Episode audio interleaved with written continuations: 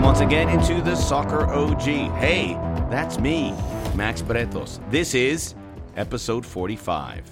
Please rate, review, download, and share our podcast so we can get it to a wider audience. It certainly helps, and I know you're doing your part because the numbers reflect it. We are joining you from Las Vegas. I wish I was in a more high profile area than my hotel here at the lovely Vdara, but it is what it is. But I'll give you a little background of what I am doing, just making sure you know what is coming up today because I'm involved in something a little different. I'm knee deep in crypto and blockchain, and I'll get into all of that. Didn't get to watch as many games as I would have liked this weekend, but I do have a very special guest in the business, and Eric Wynalda, American soccer legend scored one of my favorite goals of all time. And I asked him about it. So stick around for his answer because it is very, very heartwarming. And we won't have stoppage time because I went a little long with Eric, but it was worth it. He is a loose cannon in the very best possible way. Very honest man. We need more honesty in this sport, and he can provide it. And I want to be in line with all of that as we get closer to soccer nirvana in the United States with our national team, our league, and everything in between. So let us get started right now.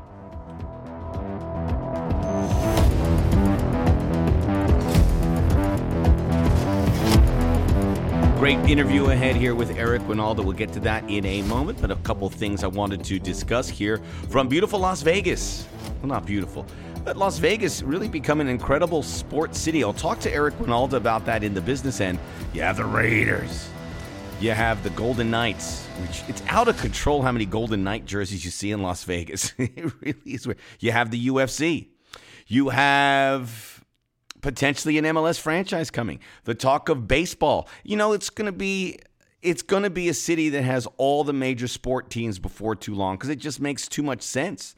The NBA is going to be here, MLB, MLS, joining NFL, and the NHL. So uh, it's interesting. The reason I am here, it's a very special gig for Gala Games. So uh, I don't know. I, did, I didn't know anything about crypto or blockchain or these kind of things, but this is a company that is now creating a uh, a gaming platform where the players, when you invest so much time in playing games, and you know gamers do, they could spend eight, ten hours a game. That time is worth it in this ecosystem. You can play to earn, and you can build and buy things, and it is comes with value. I don't know about this cryptocurrency if it's going to have lasting power. I have my doubts. It's way too volatile but it's certainly worth keep, kicking the tires, and I'm I'm going to keep doing it. So I'm excited to be in here in the gaming space because I got my head on a swivel. I love calling soccer. I love being involved in soccer. Soccer sometimes hasn't been the best to me. I love calling fights, and uh, I'm looking to you know I'm always looking to expand my boundaries. Speaking of calling fights, and I've never really had this experience. So I, I work for Combate Global and my analyst is Juliana Pena, who is a UFC fighter. And this weekend, Juliana, a plus 650 underdog. I wasn't supposed to bet on her. I'm not a gambler, but I threw a little bit of money there. Fought Amanda Nunes and beat her. Amanda Nunes was viewed as unstoppable, unbeatable, hence the huge advantage in the odds. But I had a, you know, I, I, would call Combate Global fights and we'd have the car ride back to the hotel and I'd talk to Juliana and she would be a nervous wreck thinking about this fight. And we would say, and I'd always bring up, and we're talking a little MMA, I hope that's okay with all of you, about how fights are. It's a tough business. You have to be so engaged. You have to be locked in. You have to have a desire to, you know, run through a brick wall to be a champion. And we've seen it, you know, with Ronda Rousey and Conor McGregor, where once you've achieved a certain thing and you've made the millions and you're starting a family and you're happy with your life, you started looking at fighting and training camps and go, okay, but you're not going to sit there and be the first one in, last one out, do whatever it takes. And I would sit there with Juliana, and she was like, I don't know if I could win this fight. She didn't say that. I go, but uh, everyone said she couldn't win this fight. And I asked her, and I, she said, I want it more. And I go, Juliana, that is your, I'm not saying I did anything to do this, but we had that conversation. I go, you want it more. And I told her about the instances about Ronda Rousey and Conor McGregor.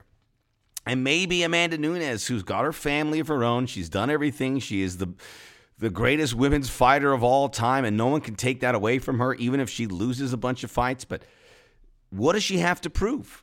That's that makes her opponent very dangerous if they want it. Juliana won it, and I am sitting here at a nightclub in Las Vegas watching that fight on my phone, and I see her punch Amanda Nunes and take her down and win the championship in what is viewed as the biggest upset in UFC history. I started crying. I started crying because I thought of those conversations. I've never been in this situation, and this is not about me. I've never been in a situation where I, I know somebody who's a world champion who did that intimately because we work so close and we have conversations every week about this. So it was uh, a it was a visceral moment for me, and I'm so happy for her. And maybe we'll have her on the podcast. Let me know if you want. We'll get Juliana to talk about that. But achieving your dreams, you're the world champion. Your life's going to get better. You're going to make money. I hope so. Knowing UFC, it can be a little cheap, but maybe that is something that they can do. So it was a very proud moment for me, for my friend, as I hope she has a long reign. But if she doesn't, she has that moment. And what a moment it was. This weekend, uh, the Liga MX final and MLS Cup final. We were looking forward to the game in Portland between the Timbers and New York City FC. As I told you earlier, I picked New York City FC to win it at the beginning of the playoffs, and they did it in penalties. So uh, it wasn't a pretty game, and it's fine. Finals footballs are not. But that was the right result. That was a good result for a league that needed a New York team to be relevant. And there's these incredible images of parties in New York where they're watching it, where there's 200, 500, 1,000 people inside venues watching New York City FC. I had no idea. Having a healthy New York team in Major League Soccer is great business. So we now look forward to the next season. I'm looking for LAFC. We're very busy, and they'll continue to be busy, and we look forward to see where they go from there. Liga MX Atlas won their first championship in 70 years. Also went to penalties. I'm getting a little. I love the penalties when they happen, but not everything can go to penalties. Enough with the penalties. Someone score a goal. But I was watching that game and incredible images to see generations, and it reminded me of the Red Sox and the Cubs of these people that never saw their team win. And a lot of folks that support Atlas, which is the second team in Guadalajara, you have Chivas, having that moment. And I'm sure they're going to share it with those that are no longer with them, talking about what happened on this day. And uh, just great sporting moments across the board between New York City FC and Atlas, and of course, my friend Juliana Pena. It filled me with so much joy. The Soccer OG, we are live, or I'm live right now. I'm not live, but we are in Las Vegas. I wish I had more to provide you. I'm going to hold off on a Soccer OG YouTube clip, the Christian Pulisic video. Check it out if you haven't. It's performing very well. And when Christian Pulisic did not play this weekend for Chelsea, I think I have more material for my argument that he should leave. I don't know if he's going to leave, but check out the video and tell me what you think. Tell me if I should have the Venezuelan vixen Juliana Pena on the show. The Soccer OG coming up in the business and Eric Wynalda.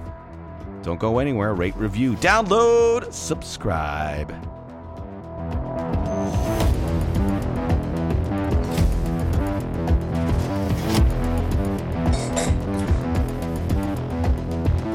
And we're back here on the Soccer OG, and I'm not sure how this is going to go. I have a good idea, and uh, I, have seen my what are you laughing about?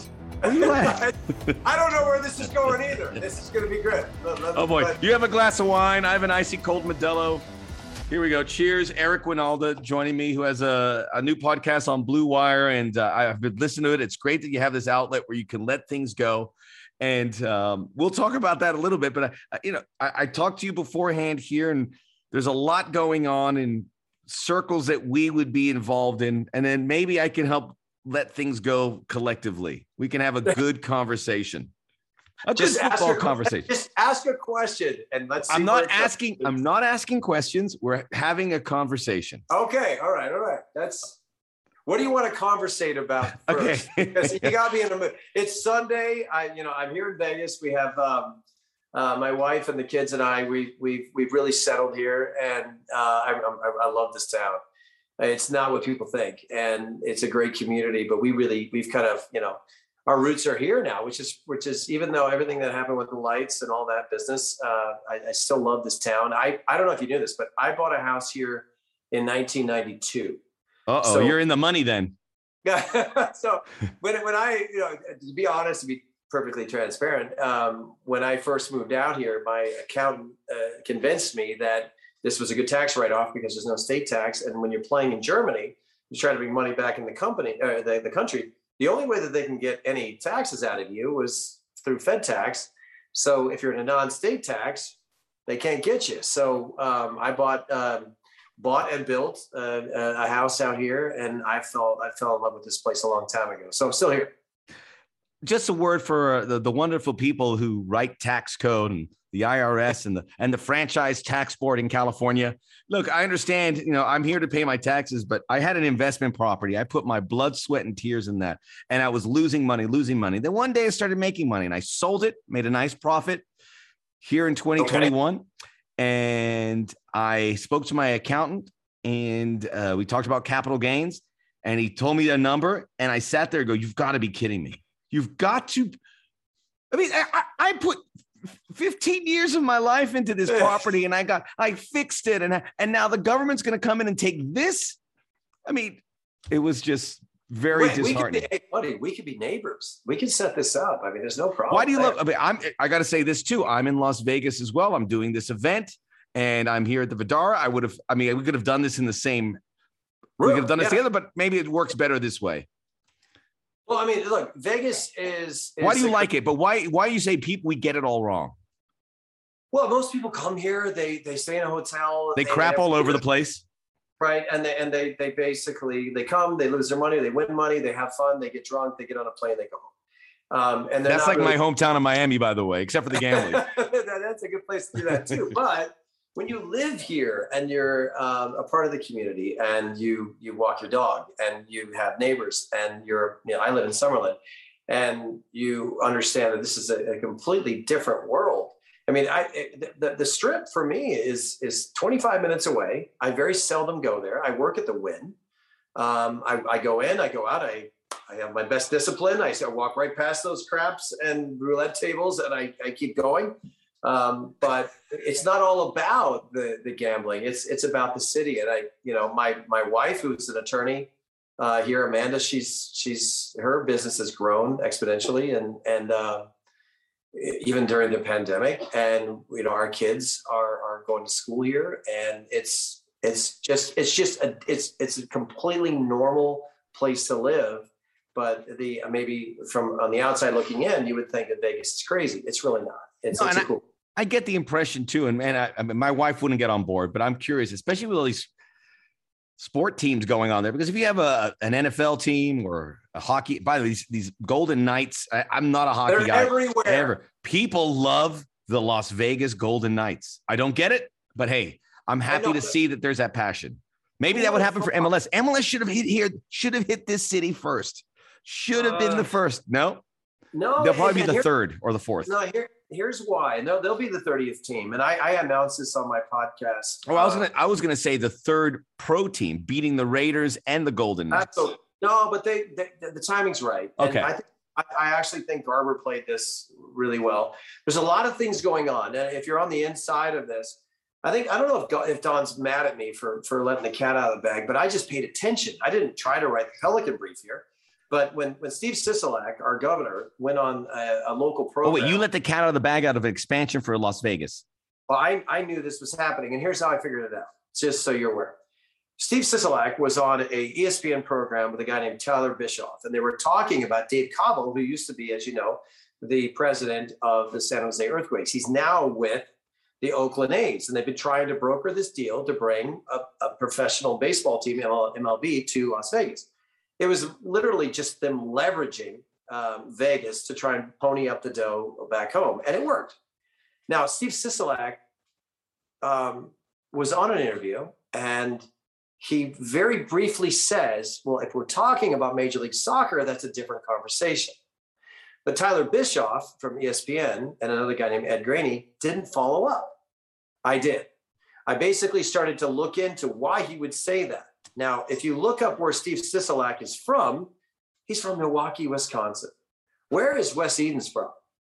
He's is he from the, Milwaukee? Was he one of the the Bucks owners, right? He is the owner of the Bucks, but he's also the Bucks the owner of the uh, Aston Aston Villa.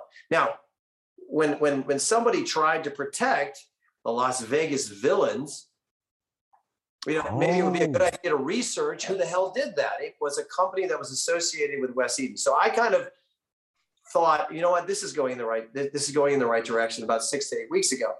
Uh, I, to, to, make a long story longer, I, I, did some more investigating, and the reality was that there was a plot of land that they had looked into off of Warm Springs, and it's a good little piece of. of, of Wait, but how good. far that? How far away is that from the main? Say, how far is it from the Mandalay, where the Raiders it, are? You've done this drive a hundred times. So when you drive, when you're driving it, so I don't start, remember it. but you start to see Allegiant Stadium here Right. Basically, what we're saying is you're going to see the soccer stadium first. It's going to be to your right, and it's going to. If be you're heading, if you are heading east into town, you are going. Okay. You're going st- directly towards the strip. You will see a this this this new soccer stadium um, off to your right. Now, what what the the Raiders did is with the Legion and whatnot, and I got to witness that. I, I was here when it was just sticks coming out of the ground they have their um, their all their facilities or what and whatnot are in Henderson, which is also off to the right, way over there.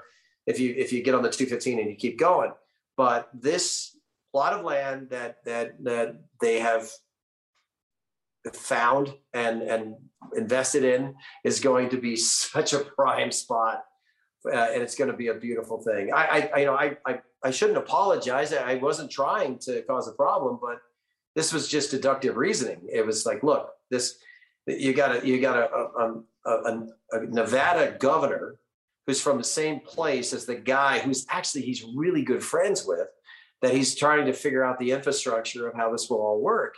And he didn't put the kibosh on the um, the A's deal with David Dave Kaval, but he certainly knew that soccer was coming and soccer needs this town. So it's going to be great. You saw all the. I don't know if you paid attention to this one. Remember a couple of years ago they they had the um, a couple of games all the way, uh, you know, just to see what kind of yes, uh, yes, following yes. the Mexican games would get. And then of course we they had, had a, what at the where UNLV plays, correct? No, it was further out. It was called the Silver Bowl, which is way out. Okay, uh, yes. And it's it, so that was really a true test of whether the fans were real. And and that was that was I had tickets to that deal, and it took me 20 minutes to park and 30 minutes to get in the stadium. And that at that point, you knew that Vegas could support an MLS franchise. And then, of course, with the Gold Cup final, you know, and the way that that all played out, um, it, it's a perfect partner for what this what this city needs. And whether they play played Allegiant for a while, probably that'll be the case, very similar to Atlanta, uh, with uh, the way that all worked out. But it's it's it's a good fit, and I think to your point, what, oh, it makes a ton of sense but but why didn't this happen sooner? I think it had a lot to, to do with sports wagering. I had to it had a lot to do with the acceptance of what what that what that business or what that is, uh, and a lot of legislation had to go through before it really made sense for Las Vegas to say, all right, well, we're going to be in, and guess what, gambling's okay, and and that has been something that the NFL has accepted, the NBA and now when you look at it, and, and, anybody that's ever been to an EPL game, it's really hard to not make a bet before you go into the stadium. They're right there in front of you. So um, that acceptance, I think, had a lot to do with Vegas being on, on the slate. Yeah, if, if when MLS really embraces the gambling, and I'm not a gambler at all, I do not do sports betting, although I should because I pick winners all day and all night. But uh, if I was into it, uh, it's you'd be crazy not to really pr- procure that a little bit more with regards to giving fans another reason to be interested in an MLS hey, game. Look, but- you, you watch games. I mean, we watch football games. I think it, if you have a bet on the game, you stick around longer. Eric, it, I was watching. Up. I was watching Jaguars Titans. It was 45 to 3. I think those were the teams. My wife walks by and goes, Why the heck are you watching this? I'm like, You're waiting for because I have the running back for the Jaguars on my fantasy team.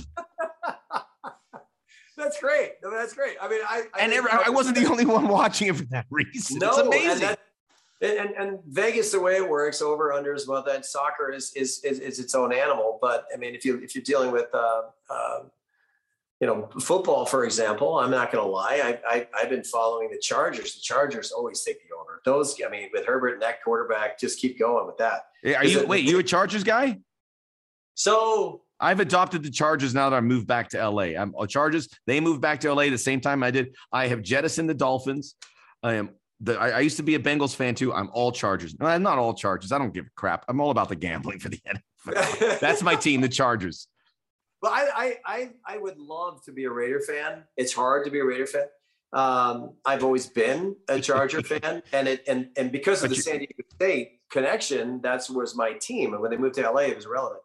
Um, loved Rivers. I loved what he uh, and uh, Tomlinson. I, I, think that that the, the players that they had that was a reason to follow them. Uh, even going back to the you know, Dan Fouts days. I mean, I I was always Kellen uh, Winslow, Dan Fouts.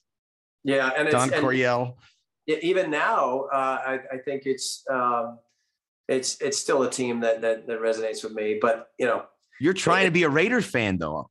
You're oh, try- but look, I mean, you you go. That's in your backyard. Why not? It's look, it's it's hard. It's really hard to to to to, to change that. You know, not not to you know, no pun on words. The allegiant. Um, allegiance that you must have uh, to to another team, and then just to say just because I live here, I'm, I'll support them, um, but I'm trying hard. I'm, i mean, I'm, the whole thing that happened with Gruden that didn't help, uh, yeah. it, it, and it was it, that was a rough go. I, I, think that that's not dead yet. There's going to be a lot more meat on that. Oh, bone. some There's, other people are going to are going to hang for that one. I just think it's not about what email Jon Gruden sent. I think it's about the ones he received that no uh, one uh-huh. knows and those I had no idea. I had no that, idea our, our, this podcast would go this direction. We're talking right, about you know, Las Vegas. We just said we and we're talking about conversation. Jon Gruden. Don't ask me about soccer. I'm too volatile. I, okay. All right. You're fired up. No, but but here's the thing, uh, and, and here's my my gripe because I'm going to the convention and um, I'm going to give a speech at the convention, and I hope people come to that. I really do and I think it will dispel a lot of of what we believe. Wait, which convention? The the National Coaching Convention. Okay, of course. And that's coming up in is that February? No, January. I think it's like okay. 15, 17. I think I speak on the 18th, but the the and I've I've done those before. And these are these are places where I when I work for Fox, and you know how this works. If you are to say anything detrimental to the league and or negative, if if, if you will, you, there, there's repercussions to to your words. And you know, I I, I called MLS a Ponzi scheme uh, three years, four years ago, because I felt that that's the way it looked. And man, I got fired. I got reinstated. It, it was a big deal. Um, and when I give these speeches, I try my best to just give people the truth. And uh, I ran for president as, of U.S. Soccer, as you know, and I was introduced to the most corrupt people that that exist on the planet and it was really disappointing to recognize and realize that that's really the world we live in when it comes to our sport so trying to change the world max is no longer my endeavor i'm right. just trying to change the room i'm in well, you can't. I mean, and I, I agree with you. Look, it's like the, the way the sausages are made with U.S. soccer, and uh, you hope that you know certain events, maybe not making the World Cup, could help make the change. But I don't think there's much change there. But I don't want to sit here and fight about it. I don't think there's going to be change with. What- I don't know, but here's here's a, here's a really here's what I realized. Because we didn't qualify, I thought people would recognize that you know the, the there's a problem. There is a problem. There's a, a you know we're going through a pandemic. There's another epidemic going on, and it has to do with our sport.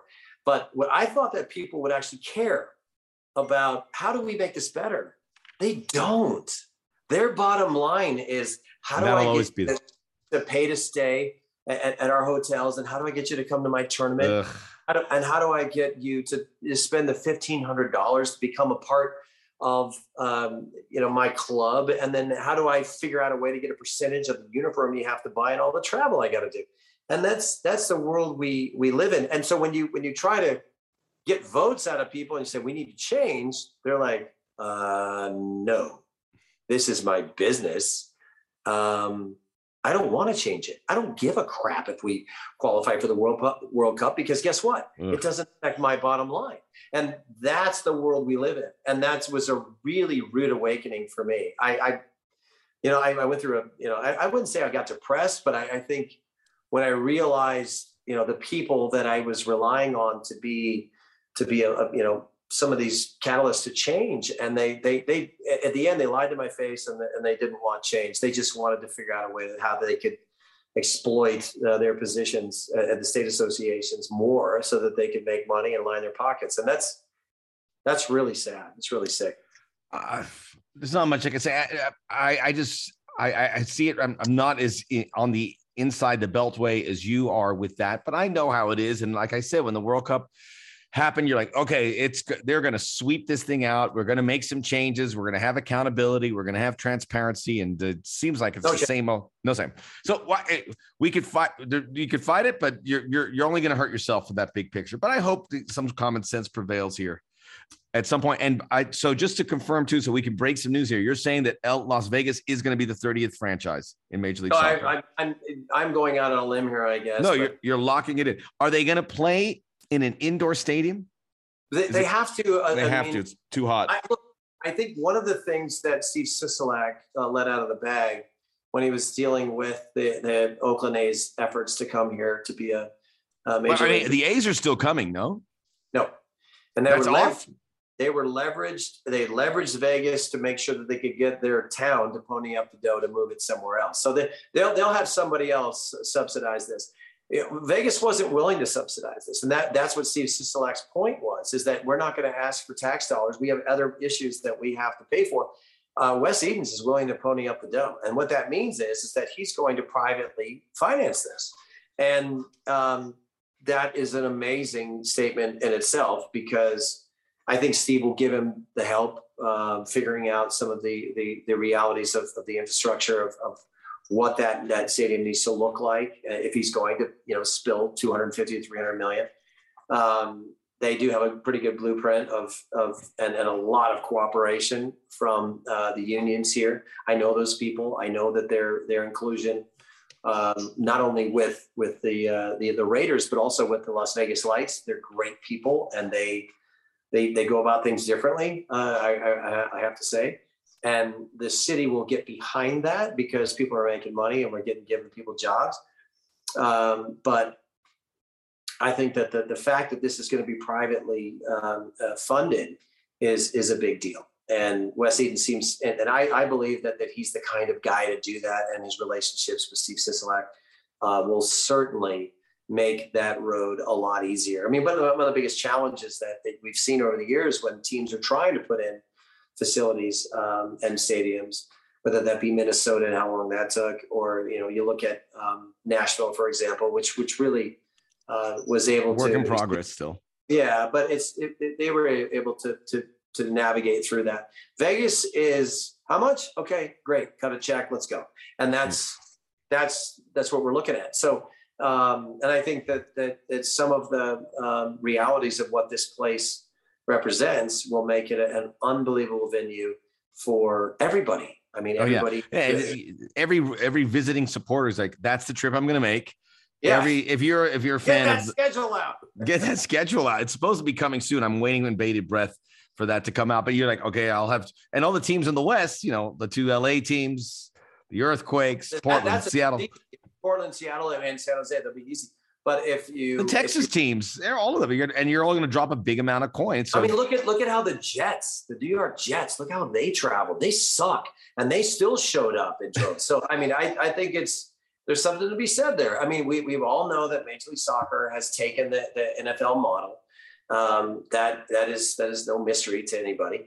And the, the, the way that we structure our season, the way that our our our, our teams are positioned and, and, the way that they travel and the way that they support. Um, it, it's all it's it's a blueprint of what the NFL did. So is it lesser numbers, of course, but it's still oh, it's yeah. still still very much so um, a way of doing business.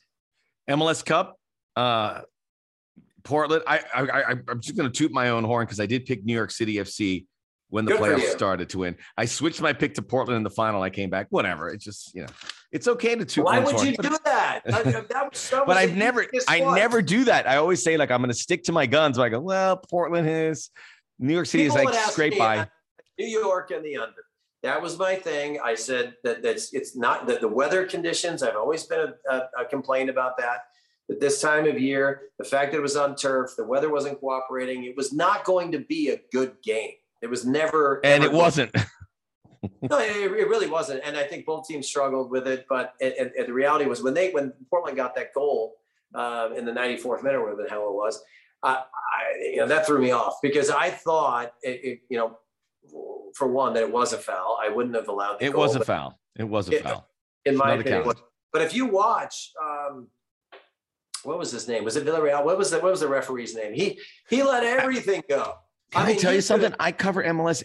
I I'm going to make myself look foolish, but I cover MLS pretty extensively, and I'd never heard of that referee. Maybe because I'm doing Western oh, Conference teams, but I, I, mean, I've seen him a couple times. I've, I've never called a game where he was the ref. That was the thing. I've done, you know, I do a game every week, but most of the LAFC games, a couple of non-LAFC games. I go, I don't even know that, that guy is. I did. Is Armando Villarreal? I've I, seen him. I've seen him a bunch. I I saw him a lot with USL games, but I I I I, I recognize him immediately. And the fourth official, which which you know, I, I don't know what that what that criteria is to reward the refs to get that fine.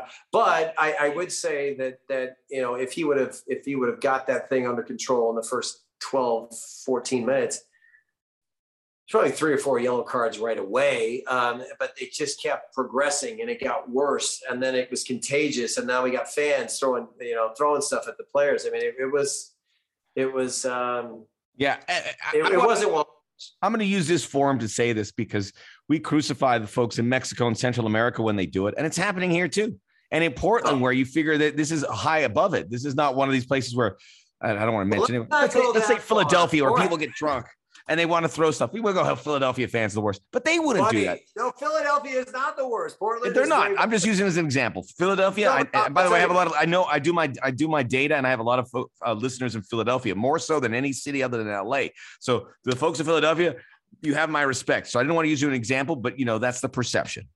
I look, pa- passion is okay passion is okay. Stupidity is not. And i i, I don't you know the philly fans um, god love them and and they've got a great manager in jimmy curtin uh, who was an ex-teammate well, i was i was talking more about eagles and and phillies i know but but but but, but look i you know and you look at the the culture that exists in the soccer team it's very different than the anxiety that I, I think the philadelphia eagles are experiencing. So it's it's it's separate but what happened in Portland the other night was was was was pretty sad. And I, I, I don't, I mean, you have to remember, I, I remember um, when my amateur team went there and beat the Portland in the uh, Lamar Open Cup and um, Lamar Hunt Open Cup. And when what ended up happening was, is, man, I've never seen people act like that. And and so it I, happened then too. Yeah, it was pretty bad. I was, you know what was the name of the club again? It escapes me that you coached the lower Cal, Cal FC. Cal FC, of, that's right. And um, you know that was quite a quite a, a, an amazing night. That you know we I think there was forty three to twelve on goals. I mean shots on goal and whatever. Um, and it was an amazing um, uh, accomplishment for our group. And I was still still kind of taken back by the the uh, the classlessness of some of the, the, some of those fans. Some of them were were basically saying, "Okay, go fine, beat Seattle, go get them." Others were, you know, just just just taking it to a level that wasn't necessary. And that and these are these are young kids who are complete amateurs who didn't deserve to be treated like that. And that that was just because you're disappointed your team lost. I understand that, but but there's there's there is a decorum here that you need to adhere to, and they didn't do that. that was yeah. And I, I have talked to I've been to those Portland games. I talked to the fans, and there's like an inner um, conversation where like fans in certain areas, and I don't know, I'm gonna say it's a Timbers army, but some go, I don't like those people on that side. They're always causing trouble and they're always asking they're for this and that. And there's really good fans that dislike the fans inside their own stadium. Yeah, they're in a fan, they're in a fight with everybody. Yeah. And so that's um and look, and I would say, and I'm not a fan of Merritt Paulson, he knows that. Um I, he and I have had multiple. I'm I'm I'm I'm, I'm I get along with Merritt pretty well. I talk I, I text them all the time from from time no, to time. No, no. Look, Merritt and I had a really good, you know, we sat down and we discussed everything. Um, but I still don't appreciate some of the, you know, the the culture that is created through some of his actions, and I think he could be better. But that that you know that's that's his that's his deal. That's his club. That's that's he he gets to um, um, to basically own that, and that's that's that's his scenario. I don't want to even. uh, We're not even going to go into what happened with the women's team because that's a whole other conversation. Oof, But, oof. but that's that's. But there's some accountability that was kind of glossed over there. Yes. Uh, and I, and And I, I mean, it's not it's not saying these people did something wrong, but if you're in a position of uh, authority, if you know something bad happened, say something. It's Okay. it's a pretty simple rule in life. You know, it's it's it's it's you you know you don't look the other way when something like that happens. But look, here's here's my thing. I look at um, the landscape of the the you know what's going on in the sport, and and you know you're living this right now with uh, LAFC, and uh, and Bob, I've I've spoken to him I don't know three or four times since uh, since they made that decision. I talked to Bill Manning as well. you have spoken to Bob three or four times since he departed LAFC. Yeah, Oh, so And- you have a good relationship with Bob.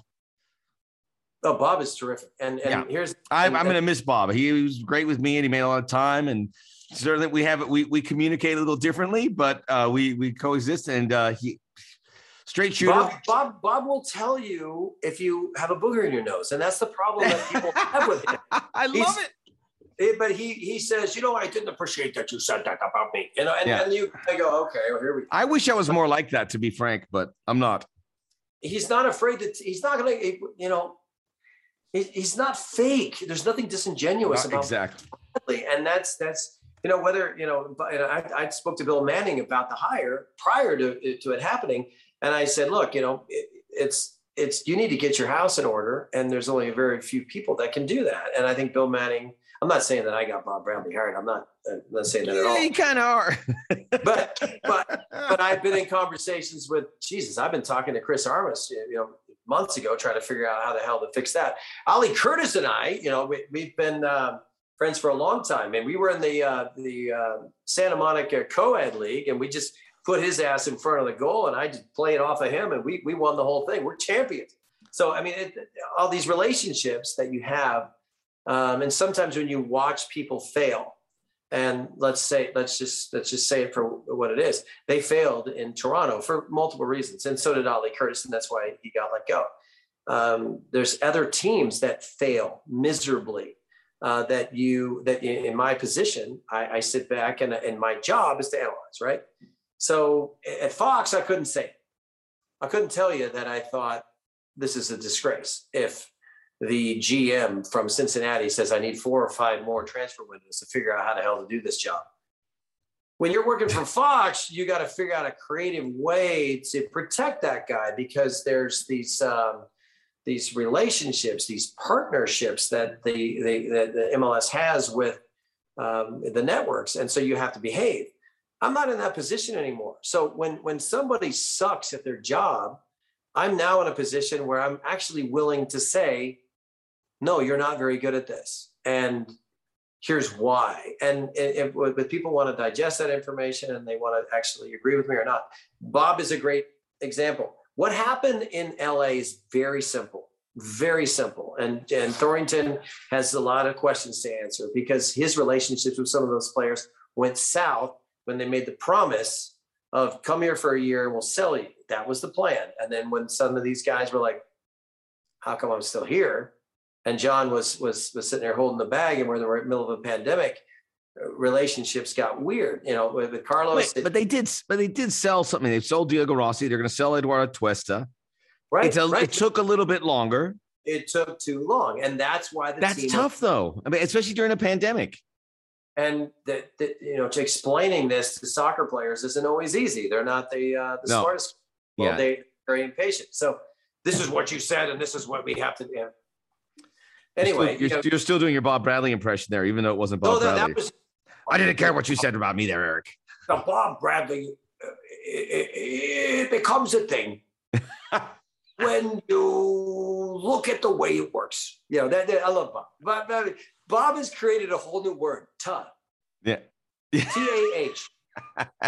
It really is a word. I mean, like he says it so Tuh. much that you finally say, we gotta put that in the dictionary because that, that's a word that we use. But um, look, I will never, my understanding of Bob Bradley and how he works and um, the moments that we have shared as human beings, and you know, we we actually, believe it or not, when the when the airplanes hit the buildings, Um, we were the only two guys at the facility uh, in Lake Forest in Chicago uh, during 9 11.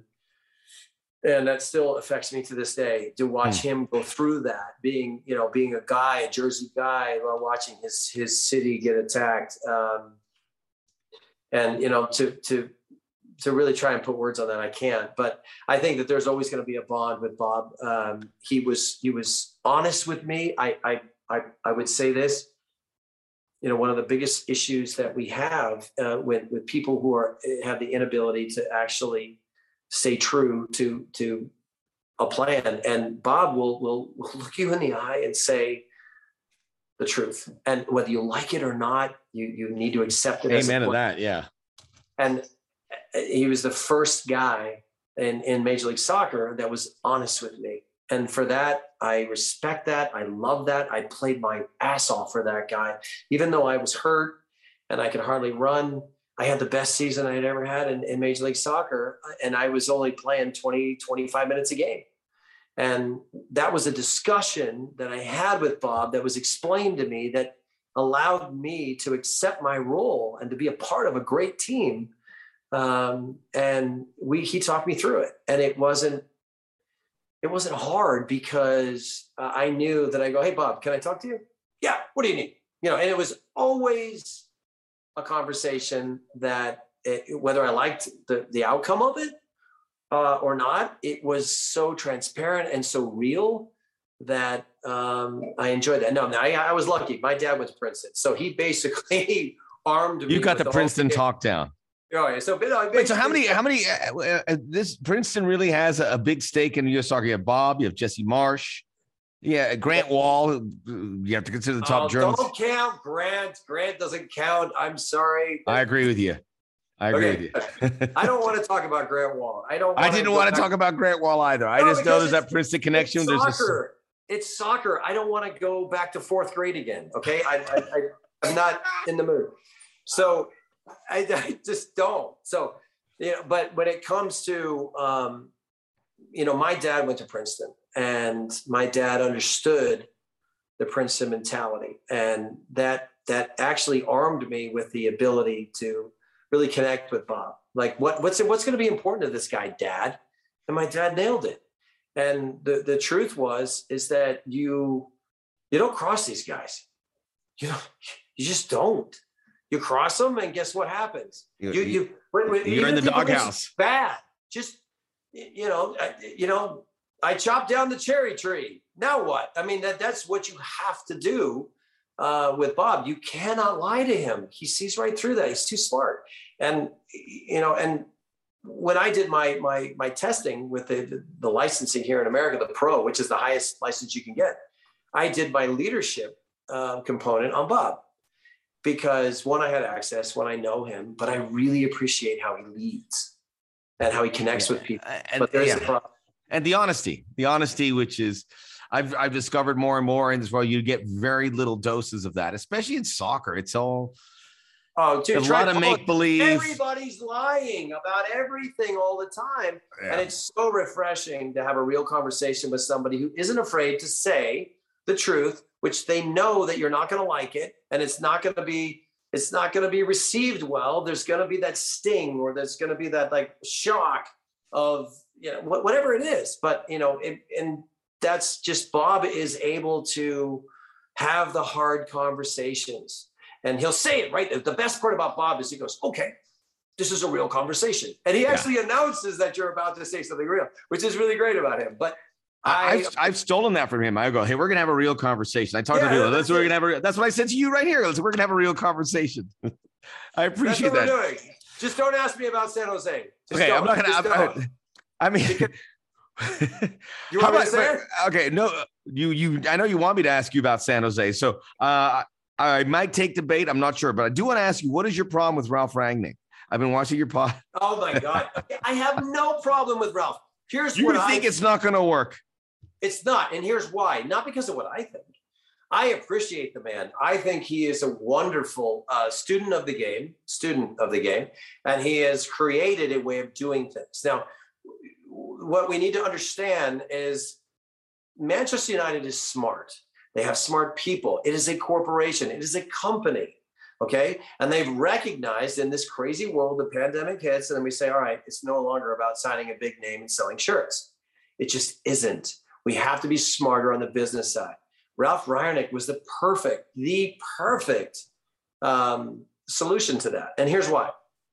What Ralf has done over his over, the, over his years, whether he's a, a glorified consultant slash accountant, he gets in there and he fixes the books. That is the biggest problem with Manchester United. That's why he's a good fix. Now he hires Chris Armas and the whole world explodes, right?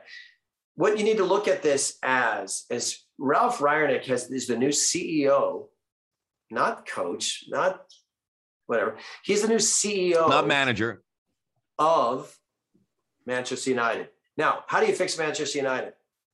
Okay, let's look at it from that perspective. So basically, he has created a system of play, a style of play that needs to be explained. Does it matter who explains the new software? No. If you took over a new company and you said, "Oh, we're changing from Dell to to Apple," there's a lot of people that don't know how to work their computers anymore. Chris Armas represents the guy that is going to explain the new software to a lot of people that wouldn't know how to do that. Wait, could you explain? But explain that about so.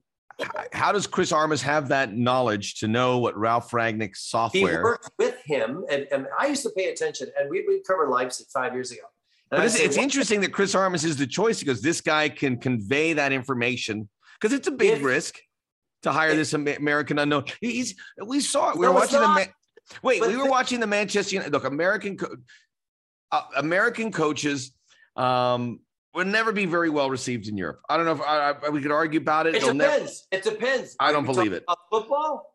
Are we talking about explaining the software and a new way of doing things? Different story. Now, look, but how how can how can they tell the difference? I mean, you, I, I, agree with you. You should spell it out, but it's like when you can talk about Chris Hart, I go, they just look at him as a coach. They're going, he has to explain this. And this is really interesting, Eric. I got to tell you that, but it's like most people are going to watch a Manchester United game. Okay, this guy's coaching some tactics and so forth, and this manager is going to is going to uh, be a liaison to the players and help convey that and make sure that they score goals and defend and do all this. Now, the being the CEO of Manchester United, so already, that is not in play. You've already overthought it. I, I think. I think when you look at the the the realities of where football is right now and and the hires that people make, the reason why the Ralf Rangnick hire made sense to Manchester United is because one, we don't have to hire Carlos Queiroz we don't. we don't have to hire a, a, a would-be head coach who's to run training sessions and overpay somebody. We have a new system of play. And Ralf Rangnick is the orchestrator of this. And he needs soldiers and he needs messengers. These messengers, and Chris clearly represents that. It, it, doesn't matter where you came from. It doesn't matter what your pedigree is. This is the system of play. This is what we're doing. And guys like Ronaldo, right? I mean, people say, well, how is Chris Armas going to talk to Ronaldo and teach him something? That's not his freaking role anyway. Who the hell is going to ever teach Ronaldo anything as it? Nobody. All you have to do with Ronaldo is say, this is the new way of playing. This is the way that we're going to do things now. Do you understand your role? No. Okay, let me explain it to you. Does it really matter who explains to you how to work the computer? No. It doesn't. You don't you don't think it's going to work? No, I do. I do. What, what, I mean by okay, hold on. What I mean it doesn't going to work. It's not going to last. Okay. Okay. Now, it will work, I, but it won't last. It'll work it a little bit. Rangnick is going to work. Rangnick is going to work, but he's not going to stay there long. He's not. He's not about this. He doesn't want cameras on him. I mean, he put a freaking hat on this week because he was like, Jesus, what are those people looking at me for? He hates that shit. What he wants is he wants somebody to implement his and delegate his energies to people he trusts. Chris is one of them. Does that mean Chris Armas is going to be the head coach of Manchester United someday? Hell no. That's never going to happen. Relax. Does it mean Everybody, he's going to get in the bloodstream in some European league as a as Ralf will find a Hasenhüttl, a, um, a Nagelsmann. He will find somebody who is a high level, acceptable by the club, not ex- incredibly expensive version of himself. and then he'll go back up into the the the. Is that wait? uh, is that Chris Armas then? no Okay. no? Okay. Chris Armas, Chris Armas is the bookworm with the big thick glasses that explains to you how to how this program works. He's not that's that's his function, and and nobody should look at it. But the problem is, is that in the realities of football, we expect. Oh my God! If he's hiring him as the assistant, if Rangnick fails, do they hire him? Look what happened to Carrick. Carrick got got pushed out because he was a representation of the old school, and so that's that's over and done. This is a new way of doing things. Carrick was probably going to be resistant to that. Uh, so he he wasn't he was no longer an asset that the that the club needed. Look, it's a business, it's a company. Look at it that way. And Ronaldo, God bless him, God love him. I he, saved the day uh, yesterday. But the but the truth is is that this team is going to get younger, very young, and it's going to be people that were listening to the instruction and implementing a system. It's not going to be Pogba. It's not going to be Mata. It's not going to be Matic. It's not going to be. Um, Will it be Rashford and and Sancho? Maybe, maybe, maybe. I, I, I and they're not accepting um, the, the, the new changes um, right now. So it, who knows? But I do think I do. And if you look at Bruno Fernandes, for example, he is just a South American version of Forsberg. What, what is what they utilized it in Leipzig? Well, you, But- well, he's Portuguese. You said South No, America. sorry. Yeah, you're right. Sorry. What am I saying? Anyway, but I think I look at him as a player that it, it brings a different flair, a different feel. If you look at the Scandinavian approach of Forsberg, who would have thought Forsberg would be that good? Rangnick did because he implemented him into the system. So that's I know I, I get I get confused with the Portuguese since Bruno Bruno Fernandes and and um, um, uh, Bernardo Silva is the best Portuguese player on the planet, Wow. right? Isn't he So that- something? I mean, I mean, that guy was a luxury player for Manchester City. He played here and there, and now he's the best player in the league.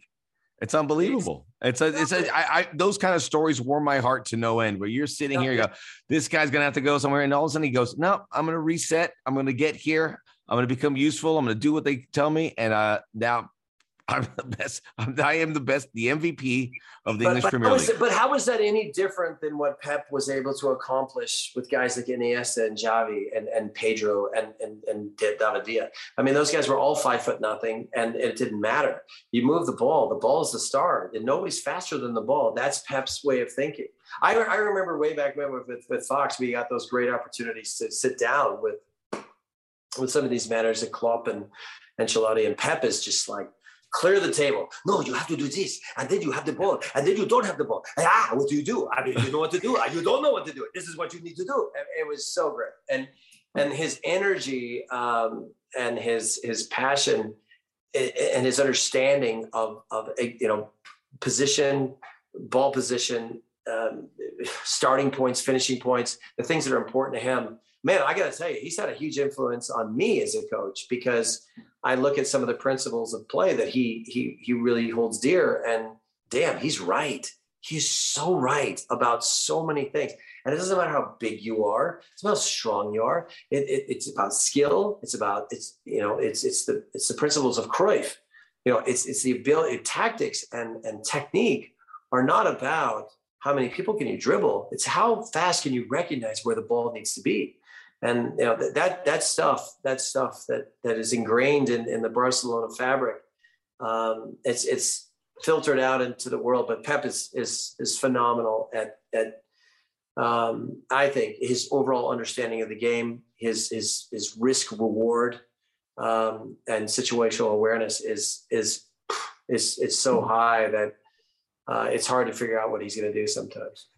We've covered a lot of ground here, uh, Eric. But I, I got I gotta ask I gotta ask you about the national team. Are you Okay. optimistic?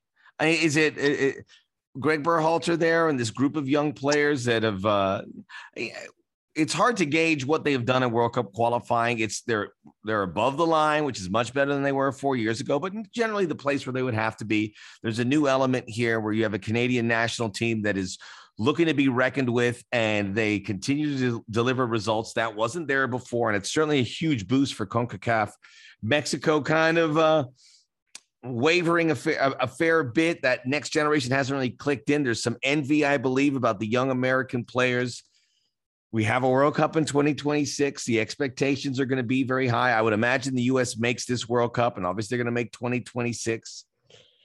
I, I'm curious how good this team would be, but I'm I'm optimistic because every few weeks there's another guy that's peppering, trying to make that squad who's going to go to Europe, and by and large, more of them are above average in their European average to above average. Some of them even beyond that. That in, in their European leagues where we have we have so many that are playing there, where it was you know we used to cheer guys like you, guy uh, Clint Dempsey or Steve Cherundolo, where we we had a guy here and there, but Clint Dempsey is is a great example with Brian McBride as well. They're here and there, but it seems like it's it's just going to get to a high number of guys playing in the Champions League. I get optimistic, but every now and then I get a reminder to pump the brakes a bit. I'm just curious how much I have to pump. Oh, don't don't don't pump the brakes on these guys. Don't really let them ride. I I think I think when you look at um, the overall group um, and you look at the environments that they are in, uh, whether I mean I don't know how long uh, Christian stays at, at Chelsea. I, I just did a YouTube video where I, I thought he was going to leave. I said he's got to leave. I don't know how he leaves because the money's not going to be right, and the clubs that make sense aren't going to pay him. And he may not get a lot of playing time, but he's still not playing. He's clearly out of favor. People tell me give it time. Thomas Tuchel knows what he's, he's doing, not, but he doesn't. He's played. He doesn't start. He's not out of favor. I know, but it's like you can't put a guy like that, and when he plays, he plays out of position. No, it's, it's, it's okay. It's okay. And and here's the thing about Christian and Weston, and to a certain extent about uh, Tyler Adam. Um, I, I, think, and and then Gio's going through a tough spot, but that doesn't surprise me uh, that Gio has hit a lull. Um, I'm not saying this is genetics, but but you know I, I knew his dad pretty well, and, and there's a lot of similar similarities there. But you know, I, I do think. But you're saying hitting a lull is the injuries too. But you also see that when he is playing, he's not advancing. I, I I think I think he needs a lot of love, and I think that those other three cats are going to be able to provide that. And when you look at um, the overall group, right, and you look at where they're playing and what environments they're in. If you really want to be dead honest, and you really want to want to just say it like it is, this is Uh-oh. what this is exactly what Jurgen Klinsmann wanted. Ah, it's developed into that. He said, and this is a very Jurgen Klinsmann thing. He has a hard time managing up, and he usually gets fired. And then what we end up seeing is that the fruits of his labor are, are, are present itself much later. And that's what we saw with Germany. They won the World Cup after he was the coach, but he set the groundwork there. I'm, I'm, I'm not saying I'm a Jurgen Klinsmann fan. Um, and, and, in essence, what I am saying is the guy fucking knows what he's doing. Sorry to swear. Now, the, the problem with the team now is you look at the, the, the likes of, of, of this group, right? And, and, and what can they do? And how good are they? We still don't have a left back. I know Robinson's done a pretty good job every once in a while, but there, that's been um, an American thing. But is Sargent good enough? Probably not. It, it so I, I, don't know if that guy's going to score a goal ever again. and I, you know, and I call him Pukki, uh, Pukki no pass because that's that guy. He oh, Pukki pass. stinks.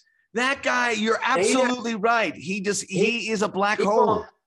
He if if if there were you know if there were six people at the table and there were five meatballs, he'd eat them all. I mean, that's just that's, that's the guy doesn't know. Hey, leave me a meatball. Uh, whatever, Swedish meatballs. That's where I was going with that. But anyway, he's, he's but, finished though. Let me tell you this. Same thing. Is Greg Berhalter the right guy?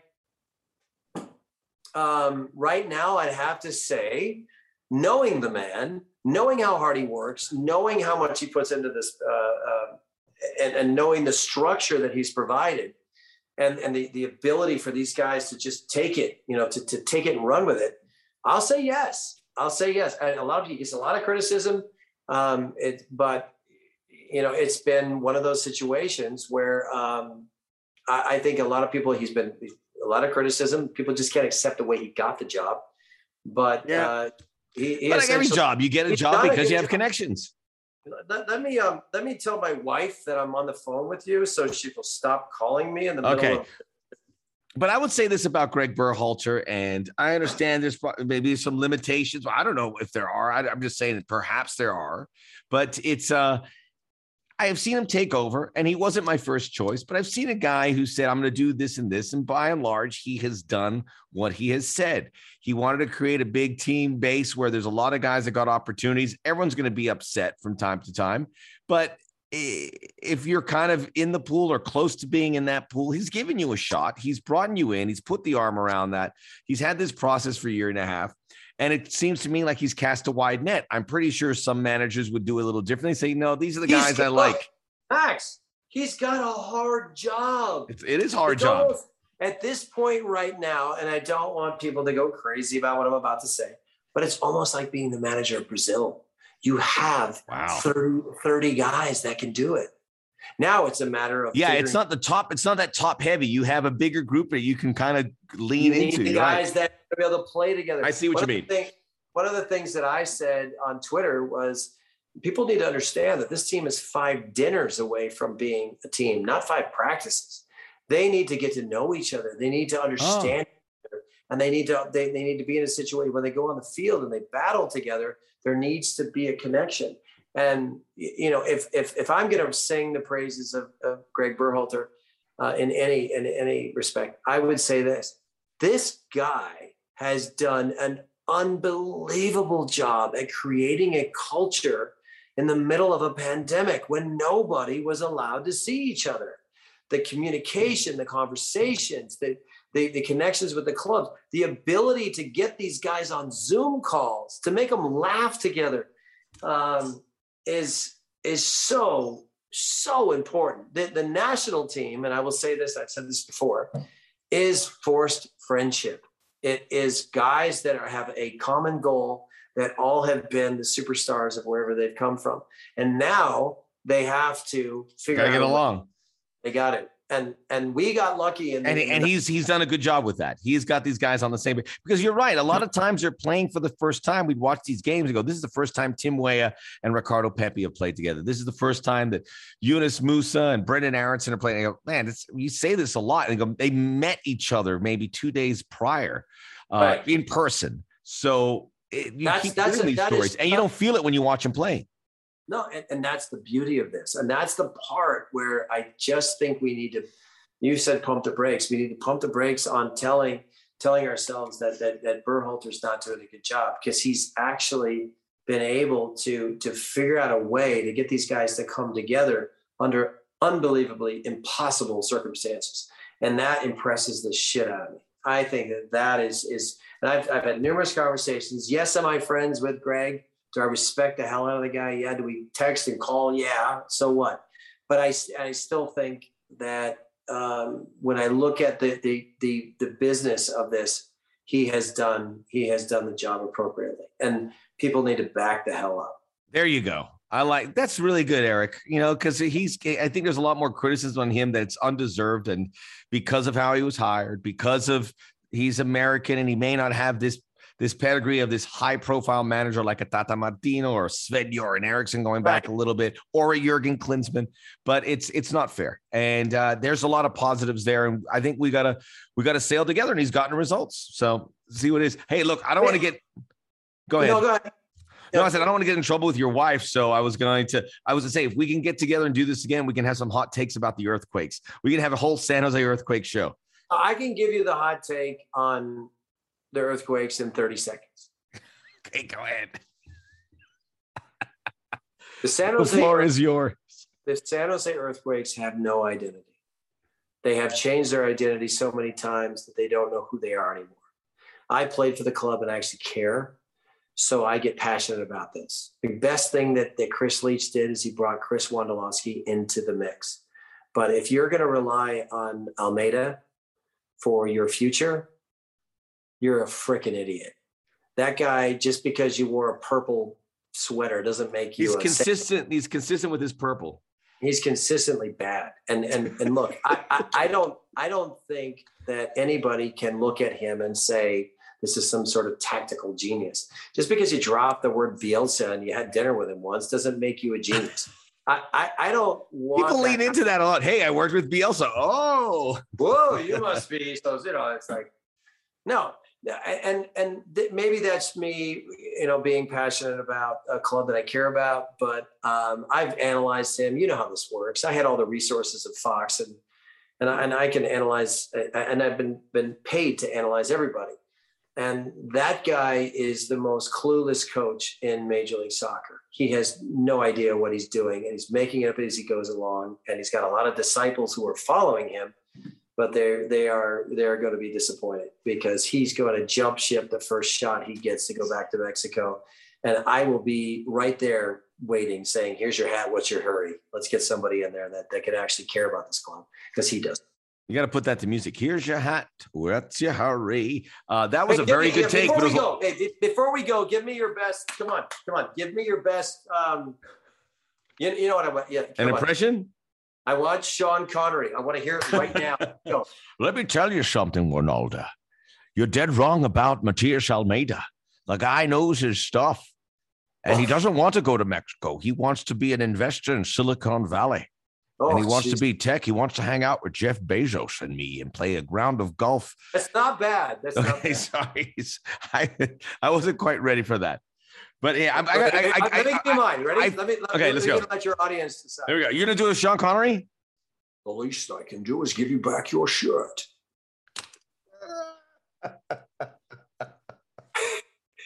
Short You and were- simple. You weren't ready for that. Okay. About so, could you uh, do a Michael Caine? Eric, I've got to no, say, No, that's brilliant. That's I've brilliant. got to I say, do it. I can MLS. wait, but is I a can freaking sing like great Rod. league. Stu- can Can you sing like Rod Stewart? Can you? Yeah.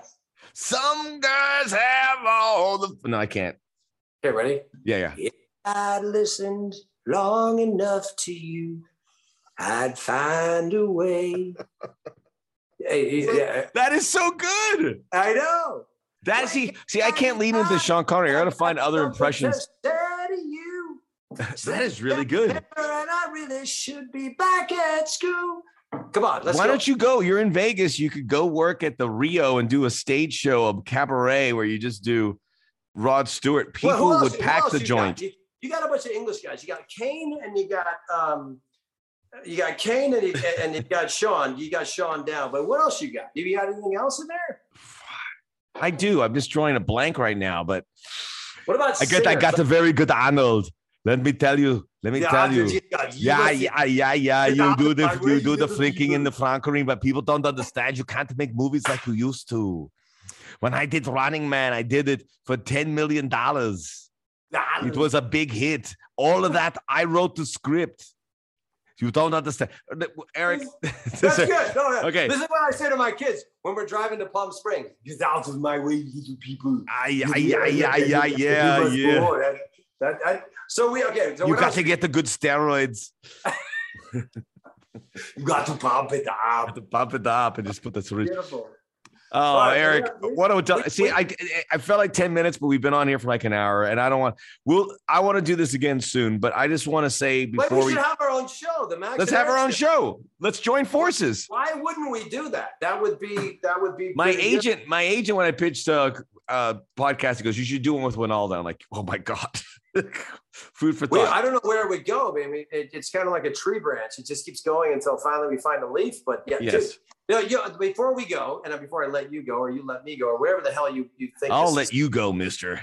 No, but um, very few people in, in this business do I respect the hell out of, and you are on the short list. So you keep doing what you're doing. I love I love the hell out of it. Likewise, man. And it's like every time I've gone through this business over 25 years, and you've been there so many times in so many capacities. And uh, even when I remember the one time there was those tryouts for the what was the the soccer movie that they made Game with of Their David. Ants, the game of their lives, and you were like uh, casting it, and I was I I did I, I'm a terrible soccer player. I played other sports, but I love soccer as a broadcaster and a spectator. And I actually went there for trying. I go, what am I doing? I'm not going to make this. But I remember you were there, and like you're always involved in so many ways with the sport. And I will also add, we had to get this is like a year ago. We were asking our top five goals of all time, and I was putting it together. And obviously, there's Maradona on there, and there was uh, Dennis Bergkamp in the 1998 World Cup. Either Against You were- Argentina. right, Yeah. you were on it with your goal against Switzerland in the Pontiac Silverdome in the 94 World Cup. It was a, it was a great, I mean, there's, there's free kicks of its like, but playing on there inside a dome in a World Cup when we first really became a soccer nation, I will never, I have that whole thing memorized. You scoring, and then the, the, the, yeah, I was watching on TV. There's a clip of Marcelo Balboa turning back and he celebrates with Tony Meola. It was just, I just, Yes. I could Yeah. picture the whole thing.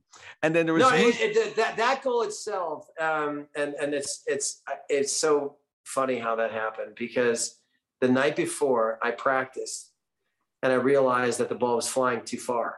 So in that moment, I actually brought it back down. I slowed it down, and I said, "Don't hit it too hard. The ball flies in this building," um, and it went exactly where it was supposed to go. And I remember Tab Ramos, uh, God bless him. He he walked past me and said, "Just put it on goal and don't make us look stupid."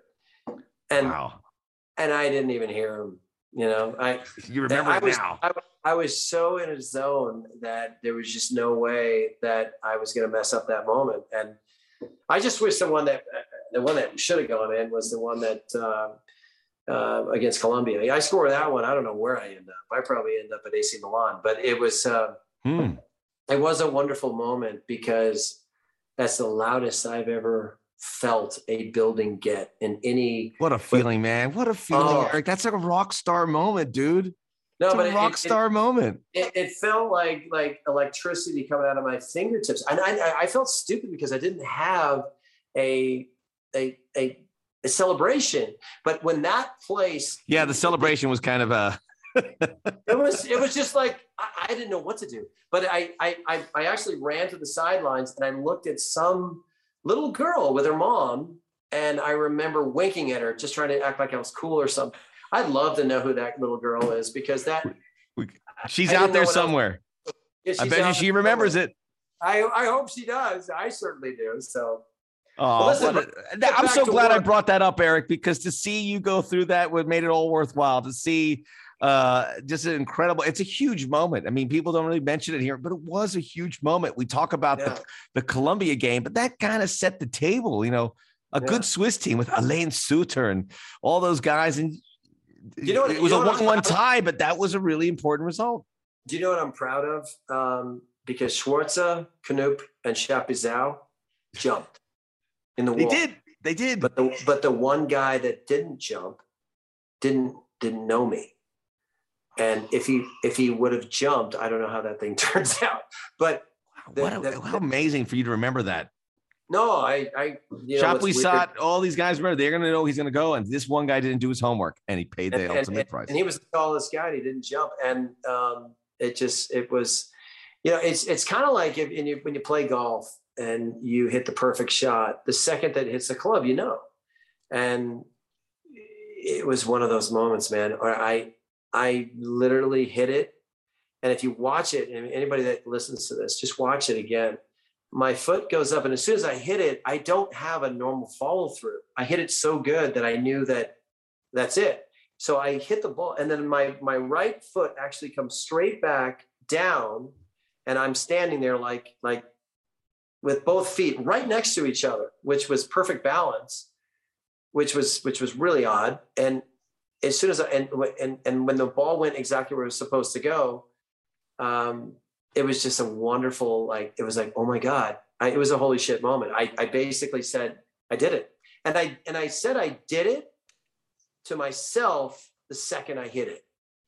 And that was the coolest part because I was like, oh my God. that is perfect. cool. That is cool.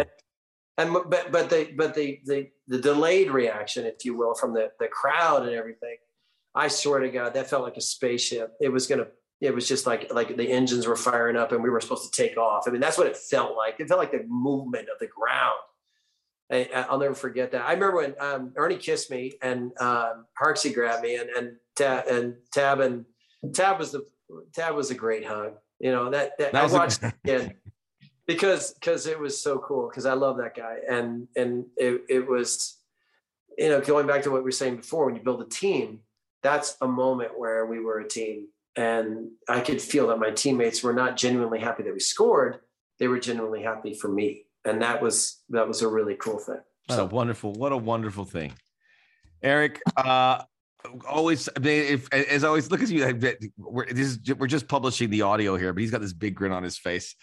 Oh, what a wonderful, what a wonderful time to spend with you, Eric Wynalda, just a legend in this sport in so many ways. There won't be any stoppage time this week because I wanted to get uh, a full conversation with Eric, but please rate, review, subscribe, download the Soccer OG. We'll be back with much more. And I hope we can have more videos like this or more podcasts like this where we can talk about these special moments because you Screw painted, a, that. We're starting our own show. you Me painted a and you. Let's beautiful picture. As I always say on the shows, I say goodbye. Placido Domingo.